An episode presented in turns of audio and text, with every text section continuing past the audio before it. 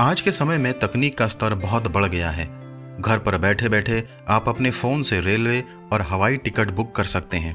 सात समुंदर पार बैठे व्यक्ति से आप फ़ोन पर आमने सामने बात कर सकते हैं। अगर आपको कहीं जाना है और आपको वह स्थान नहीं पता तो बस गूगल मैप पर एड्रेस डालिए और आप अपने गंतव्य तक आसानी से पहुँच जाते हैं।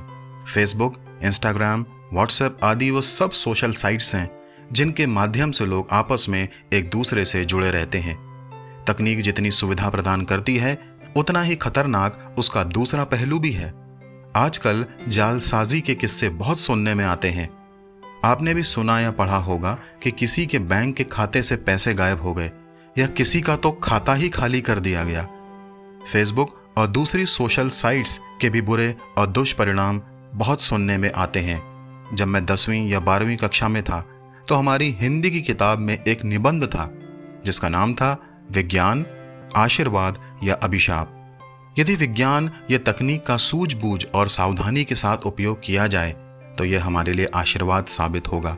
लेकिन यदि हम लापरवाही के साथ इसका उपयोग करेंगे तो अवश्य है कि यह हमारे लिए अभिशाप साबित होगा।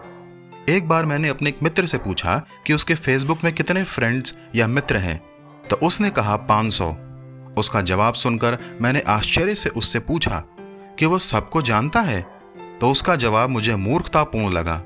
उसने कहा, मैं सबको नहीं जानता हूँ। तब मैंने उसको समझाया कि यह उसके लिए कितना खतरनाक साबित हो सकता है। लोगों के फ़ोन पर भी बहुत सी फ्रॉड या जालसाजी वाली कॉल आती हैं। यदि आपने उनसे थोड़ी देर बात कर ली तो वे आपकी सारी जानकारी आपके फ़ोन से निकाल लेते हैं। इसलिए आवश्यक है कि आज के समय में हम सब बड़ी सूझबूझ और सावधानी के साथ आधुनिक तकनीक का उपयोग करें और अपने आप को अपडेट रखें। जब आज के समय में हर तरफ़ भ्रष्टाचार और जालसाजी का जाल फैला हुआ है तो बाइबल नीति वचन नामक पुस्तक के अध्याय तीन के पद तेरह में कहती है, क्या ही धन्य है वह मनुष्य जो बुद्धि पाए और वह मनुष्य जो समझ प्राप्त करे।